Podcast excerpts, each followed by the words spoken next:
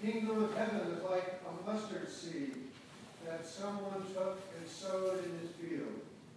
It is the smallest of all the seeds, but when it is grown, it is the greatest of shrubs and becomes a tree, so that the birds of the air come and make nests in its branches. He told them another parable. The kingdom of heaven is like yeast that a woman took and mixed in with three measures of flour until all of it was leavened. The kingdom of heaven is like treasure hidden in the field, which someone found and hid. And in his joy he goes and sells all that he has and buys that field. Again, the kingdom of heaven is like a merchant in search of fine pearls.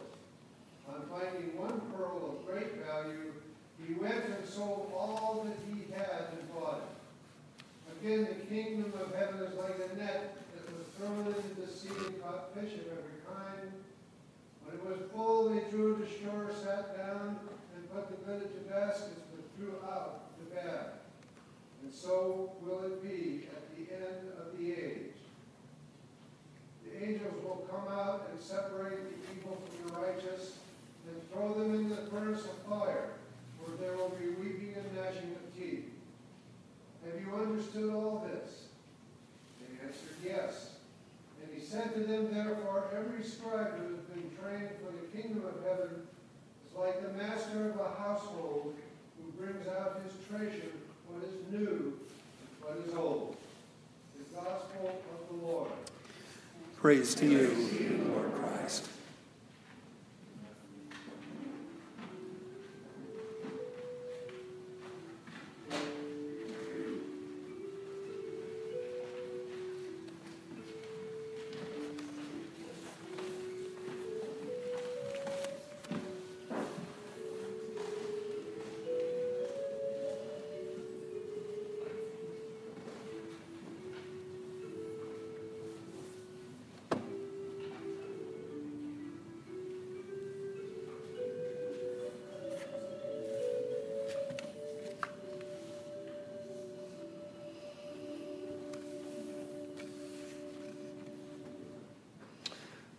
Well, Father Phil has given you a glimpse of next week. That was next week's gospel lesson. so you can be thinking about it all week, but in the meantime, listen to today's gospel lesson.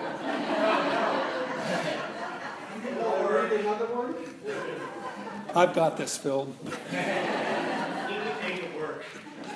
Jesus put before the crowd another parable. The kingdom of heaven may be compared to someone who sowed good seed in his field.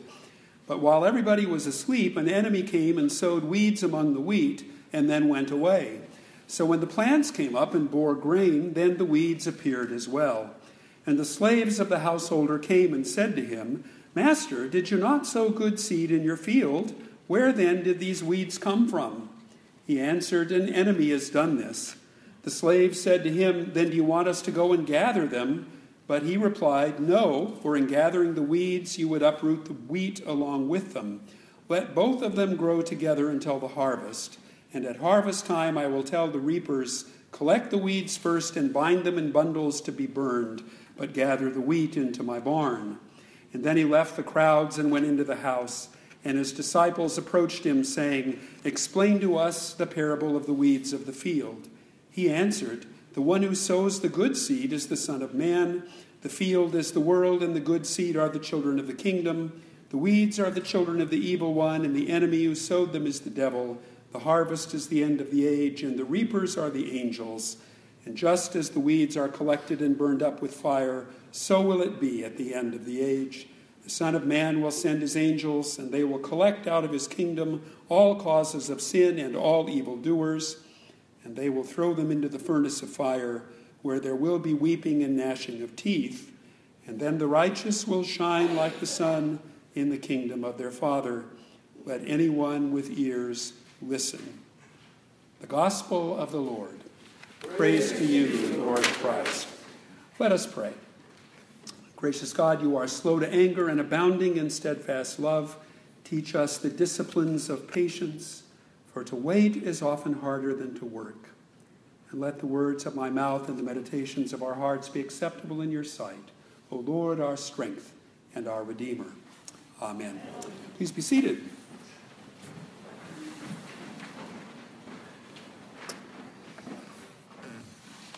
Well, it was quite sobering for me to watch the news the other night about the rock throwing demonstrations in Jerusalem near the Temple Mount and to recognize that place. It was happening right where some of us stood this past January. Things were peaceful when we were there, thank God. Though, of course, one is always aware when one is in Israel of the underlying hostility between Palestinians and Israelis. Such hostility and tension, of course, is not restricted to the Middle East. I was just thinking yesterday of lines from a song sung by the Kingston Trio. A few of you are old enough to remember the Kingston Trio, yes? This song was actually first uh, released by the Kingston Trio nearly 60 years ago. Here's the line the whole world is festering with unhappy souls. The French hate the Germans, the Germans hate the Poles, Italians hate Yugoslavs, South Africans hate the Dutch, and I don't like anybody very much. of course, the specific groups that hate one another may shift and change a bit through the decades or not, but it seems to be a constant in human history that people have trouble getting along. And we see it very dramatically right now in the political division in our own country. And the reason for such division is almost always that we're convinced that we're right, that our nationality, our ethnicity, our political viewpoint, maybe our religion is superior to others. And so we take what we think is the moral high ground. I'm right, you're wrong, and I'm ready to knock down anybody who doesn't see things as I do. And unfortunately, that seems to be particularly true of religious people. We are so often quick to embark on crusades, aren't we? And that's nothing new. Jesus dealt with it in the people of his own day.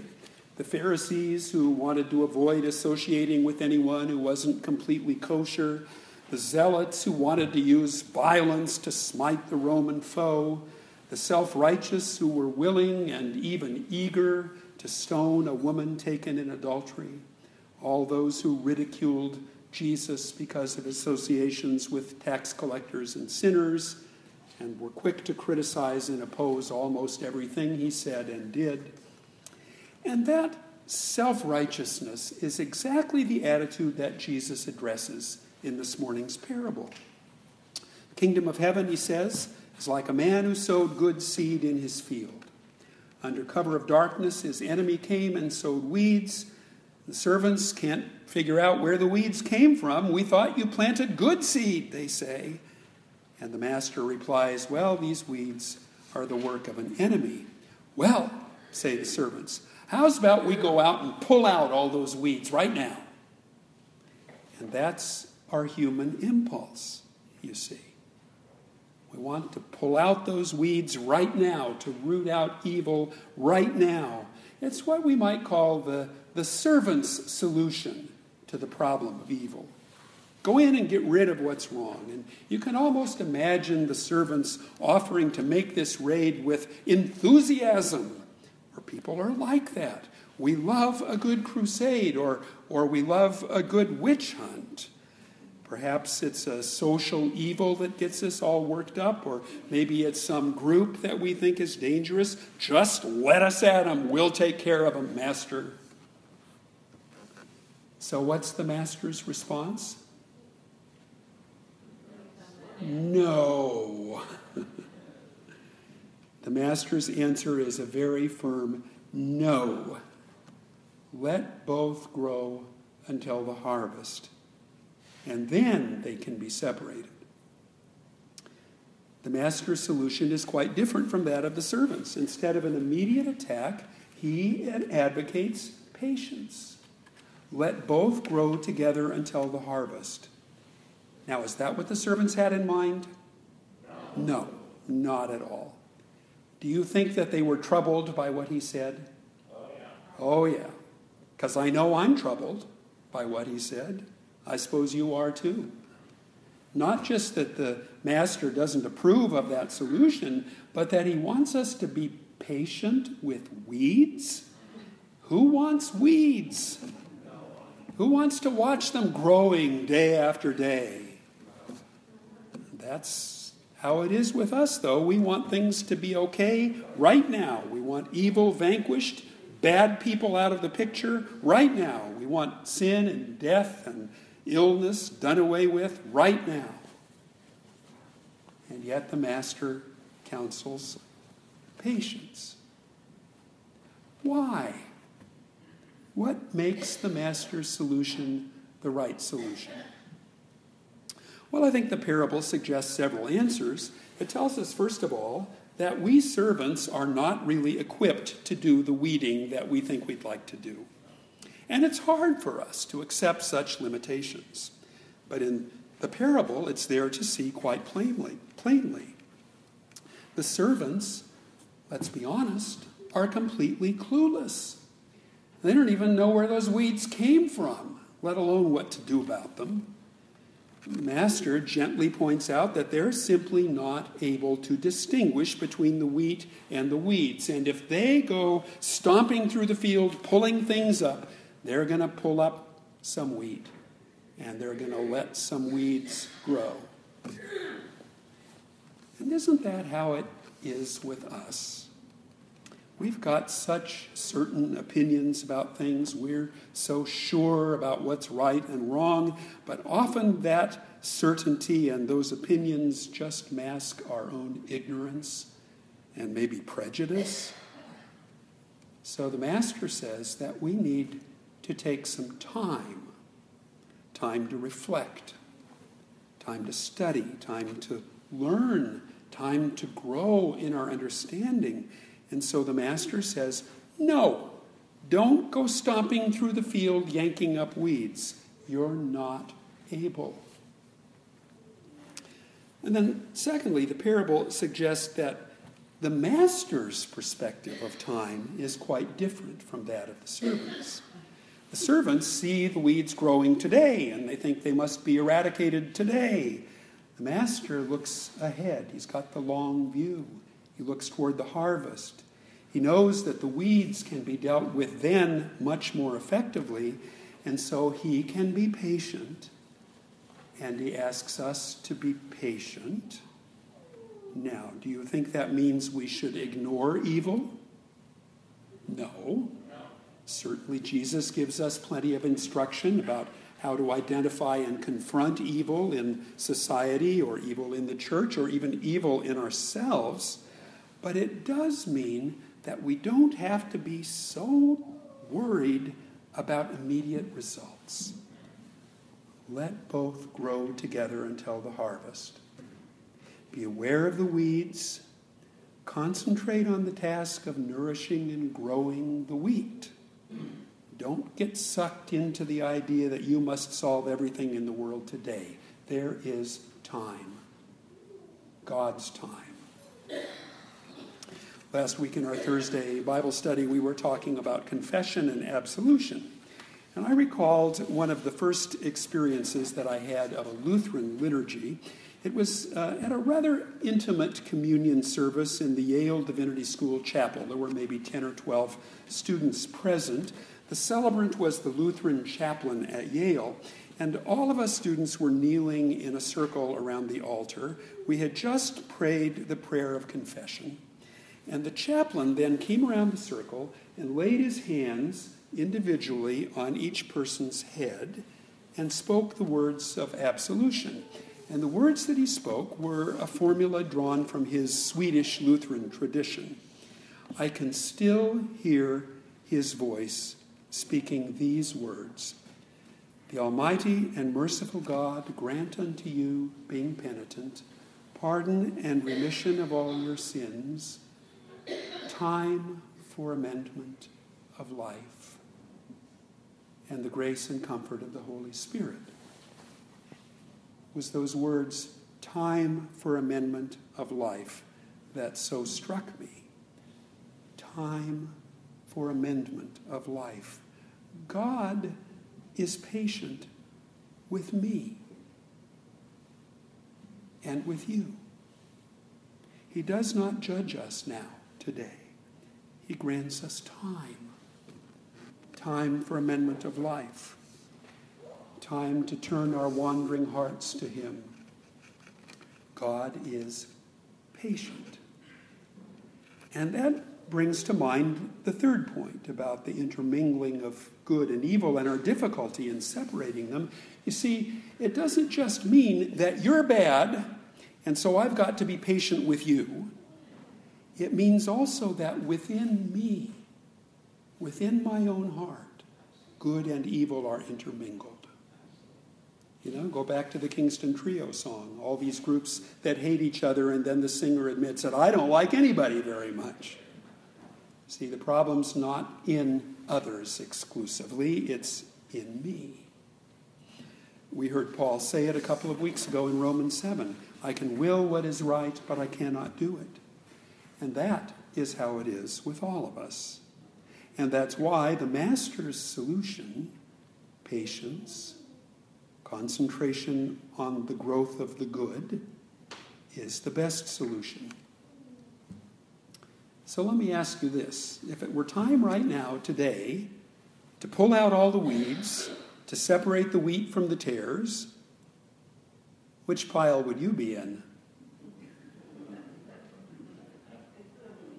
Yeah, that's a hard question, Well, I'm glad you will be there, Ray. But about me, I'm not so sure. But the gracious Master has granted us time for amendment of life. He is slow to anger and abounding in steadfast love. Think for a moment about the disciples who were gathered with Jesus around the table in the upper room. Now, that was a bunch of weeds, if ever there was a bunch of weeds. One had already at that moment agreed to betray Jesus. Another would very soon deny him. The rest would desert him. And yet he gathered them around himself and called them friends. What a picture of God's patience! His patience with the evil in us his patience with the failures in us, his patience with you and with me. And when we gather around his table, it's the same thing. We come not because all the weeds in our lives have been pulled out, far from it.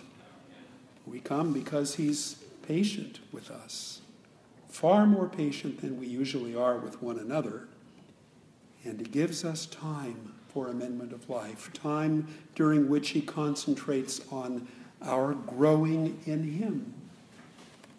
You know, in the midst of this parable on how we deal with evil in the world, I think there's an important word on how we deal with the evil in ourselves. Because if you're like me, and I suspect you are, the weeds in your life are a great source of frustration maybe even anger. I'm like St. Paul at that point. I get so frustrated that I can't be better, that I can't be more faithful.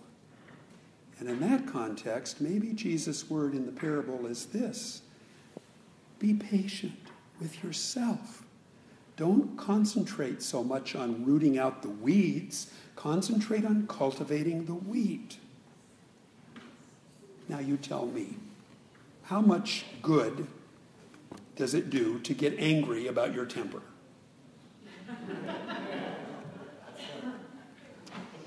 Doesn't do much good, you see. And how many times do we say, well, I'm just going to have to stop having that temper or whatever the issue is? But it doesn't work that way.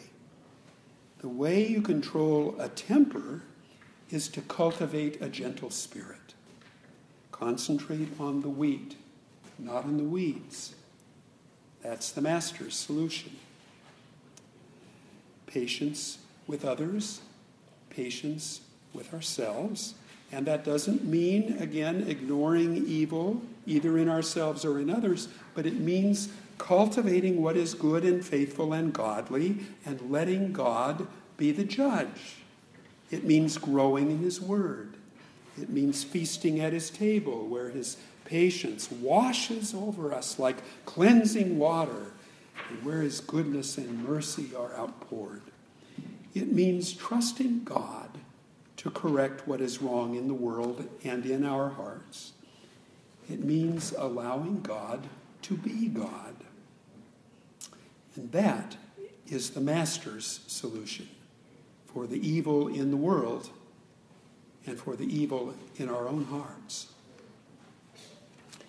In the name of the Father, and of the Son, and of the Holy Spirit. Amen. Amen.